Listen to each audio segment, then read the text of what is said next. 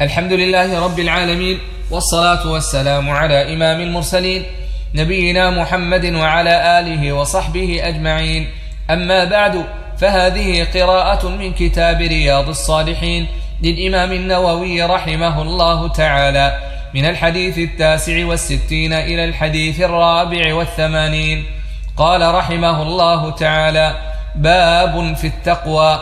قال الله تعالى يا أيها الذين آمنوا اتقوا الله حق تقاته وقال تعالى فاتقوا الله ما استطعتم وهذه الآية مبينة للمراد من الأولى وقال تعالى يا أيها الذين آمنوا اتقوا الله وقولوا قولا سديدا والآيات في الأمر بالتقوى كثيرة معلومة وقال تعالى ومن يتق الله يجعل له مخرجا ويرزقه من حيث لا يحتسب وقال تعالى إن تتقوا الله يجعل لكم فرقانا ويكفر عنكم سيئاتكم ويغفر لكم والله ذو الفضل العظيم والآيات في الباب كثيرة معلومة وأما الأحاديث فالأول عن أبي هريرة رضي الله عنه أنه قال قيل يا رسول الله من أكرم الناس؟ قال أتقاهم. فقالوا ليس عن هذا نسألك. قال فيوسف نبي الله ابن نبي الله ابن نبي الله ابن خليل الله.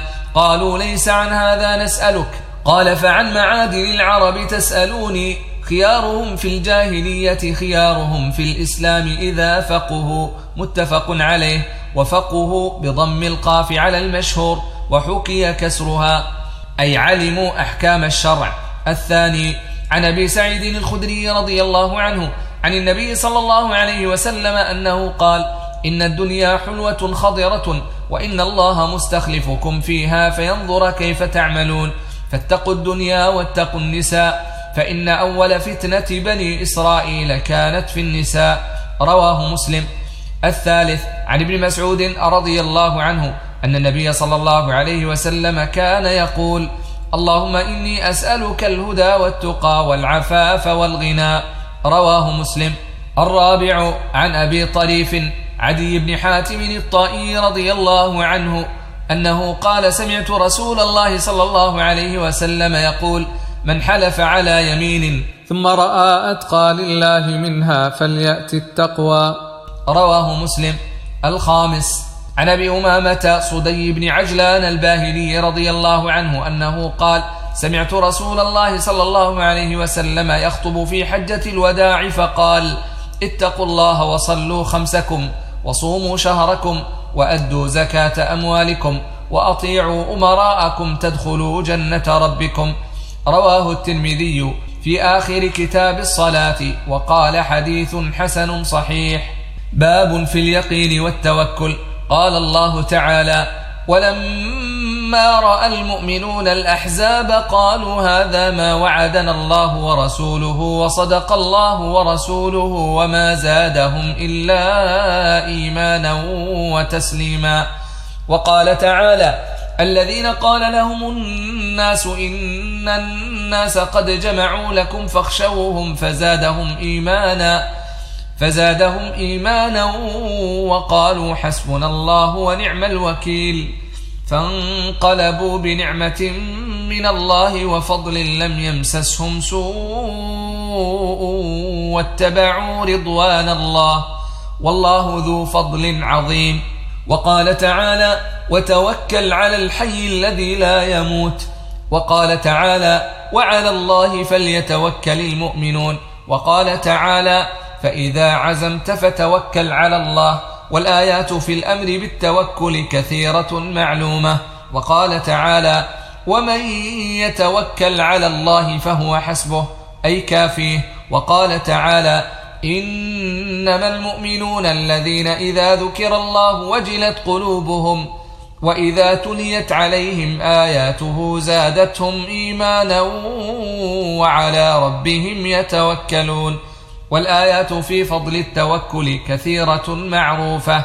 وأما الأحاديث فالأول عن ابن عباس رضي الله عنهما أنه قال قال رسول الله صلى الله عليه وسلم عرضت علي الأمم فرأيت النبي ومعه الرهيط والنبي ومعه الرجل والرجلان والنبي ليس معه أحد إذ رفع لي سواد عظيم فظننت أنهم أمتي فقيل لي هذا موسى وقومه ولكن انظر إلى الأفق فنظرت فإذا سواد عظيم فقيل لي انظر إلى الأفق الآخر فإذا سواد عظيم فقيل لي هذه أمتك ومعهم سبعون ألفا يدخلون الجنة بغير حساب ولا عذاب ثم نهض فدخل منزله فخاض الناس في أولئك الذين يدخلون الجنة بغير حساب ولا عذاب فقال بعضهم فلعلهم الذين صحبوا رسول الله صلى الله عليه وسلم وقال بعضهم فلعلهم الذين ولدوا في الإسلام فلم يشركوا بالله شيئا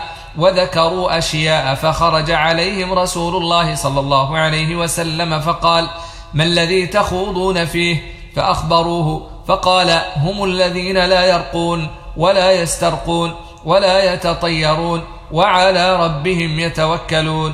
فقام عكاشة بن محصن فقال ادعوا الله أن يجعلني منهم. فقال أنت منهم. ثم قام رجل آخر. فقال ادعوا الله أن يجعلني منهم. فقال سبقك بها عكاشة. متفق عليه. الرهيط بضم الراء تصغير رهط. وهم دون عشرة أنفس. والأفق الناحية والجانب. وعكاشة بضم العين وتشديد الكاف وبتخفيفها. والتشديد أفصح. الثاني عن ابن عباس رضي الله عنهما أيضا أن رسول الله صلى الله عليه وسلم كان يقول اللهم لك أسلمت وبك آمنت وعليك توكلت وإليك أنبت وبك خاصمت. اللهم أعوذ بعزتك لا إله إلا أنت أن تضلني. أنت الحي الذي لا تموت والجن والإنس يموتون. متفق عليه. وهذا لفظ مسلم واختصره البخاري. الثالث عن ابن عباس رضي الله عنهما أيضا قال حسبنا الله ونعم الوكيل. قالها إبراهيم صلى الله عليه وسلم حين ألقي في النار. وقالها محمد صلى الله عليه وسلم حين قالوا إن الناس قد جمعوا لكم فاخشوهم فزادهم إيمانا. وقالوا حسبنا الله ونعم الوكيل. رواه البخاري. وفي رواية له عن ابن عباس رضي الله عنهما أنه قال كان آخر قول إبراهيم صلى الله عليه وسلم حين ألقي في النار حسبي الله ونعم الوكيل. الرابع عن أبي هريرة رضي الله عنه عن النبي صلى الله عليه وسلم أنه قال يدخل الجنة أقوام أفئدتهم مثل أفئدة الطير. رواه مسلم. قيل معناه متوكلون وقيل قلوبهم رقيقة. الخامس عن جابر رضي الله عنه أنه غزا مع النبي صلى الله عليه وسلم قبل نجد فلما قفل رسول الله صلى الله عليه وسلم قفل معهم فأدركتهم القائلة في واد كثير العضاه فنزل رسول الله صلى الله عليه وسلم وتفرق الناس يستظلون بالشجر ونزل رسول الله صلى الله عليه وسلم تحت سمرة فعلق بها سيفه ونمنا نومة فإذا رسول الله صلى الله عليه وسلم يدعونا وإذا عنده أعرابي فقال إن هذا اخترط علي سيفي وأنا نائم فاستيقظت وهو في يده صلتا. قال من يمنعك مني؟ قلت الله. قالها ثلاثا. ولم يعاقبه وجلس متفق عليه. وفي رواية قال جابر كنا مع رسول الله صلى الله عليه وسلم بذات الرقاع فإذا أتينا على شجرة ظليلة تركناها لرسول الله صلى الله عليه وسلم فجاء رجل من المشركين وسيف رسول الله صلى الله عليه وسلم معلق بالشجرة فاخترطه فقال تخافني؟ قال لا. فقال فمن يمنعك مني؟ قال الله. وفي رواية أبي بكر الإسماعيلي في صحيحه قال من يمنعك مني؟ قال الله. قال فسقط السيف من يده فأخذ رسول الله صلى الله عليه وسلم السيف فقال من يمنعك مني؟ فقال كن خير آخذ. فقال تشهد أن لا إله إلا الله وأني رسول الله. قال لا ولكني أعاهدك ألا أقاتلك ولا أكون مع قوم يقاتلونك. فخلى سبيله فأتى أصحابه فقال جئتكم من عند خير الناس. قوله قفل أي رجع. والعضاه الشجر الذي له شوك والسمرة بفتح السين وضم الميم.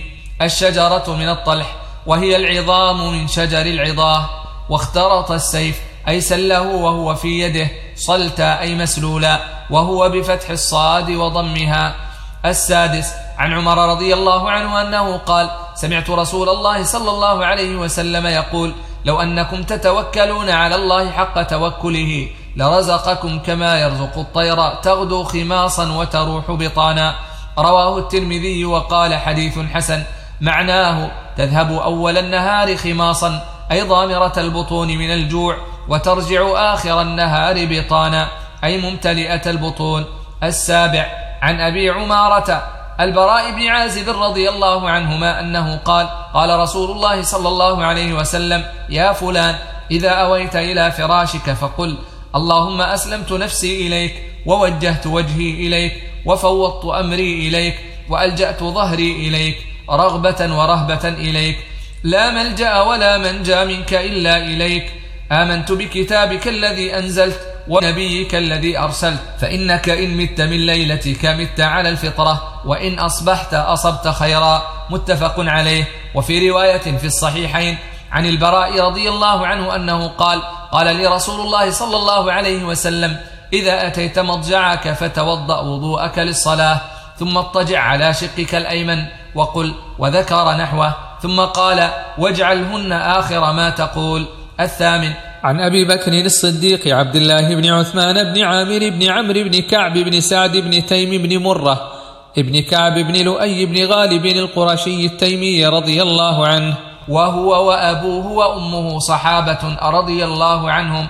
قال نظرت إلى أقدام المشركين ونحن في الغار وهم على رؤوسنا. فقلت يا رسول الله لو أن أحدهم نظر تحت قدميه لأبصرنا. فقال ما ظنك يا أبا بكر باثنين الله ثالثهما؟ متفق عليه. التاسع عن أم المؤمنين أم سلمة واسمها هند بنت أبي أمية حذيفة المخزومية رضي الله عنها. أن النبي صلى الله عليه وسلم كان إذا خرج من بيته قال بسم الله توكلت على الله. اللهم إني أعوذ بك أن أضل أو أضل أو أزل أو أزل أو أظلم أو أظلم أو أجهل أو يجهل علي. حديث صحيح. رواه أبو داود والترمذي وغيرهما بأسانيد صحيحة. قال الترمذي حديث حسن صحيح. وهذا لفظ أبي داود العاشر. عن أنس رضي الله عنه أنه قال قال رسول الله صلى الله عليه وسلم من قال يعني إذا خرج من بيته بسم الله توكلت على الله ولا حول ولا قوة إلا بالله يقال له هديت وكفيت ووقيت وتنحى عنه الشيطان. رواه أبو داود والترمذي والنسائي وغيرهم وقال الترمذي حديث حسن. زاد أبو داود فيقول يعني الشيطان لشيطان آخر كيف لك برجل قد هدي وكفي ووقي؟ وعن أنس رضي الله عنه أنه قال كان أخوان على عهد النبي صلى الله عليه وسلم وكان أحدهما يأتي النبي صلى الله عليه وسلم والآخر يحترف فشكى المحترف أخاه للنبي صلى الله عليه وسلم فقال لعلك ترزق به. رواه الترمذي بإسناد صحيح على شرط مسلم يحترف يكتسب ويتسبب.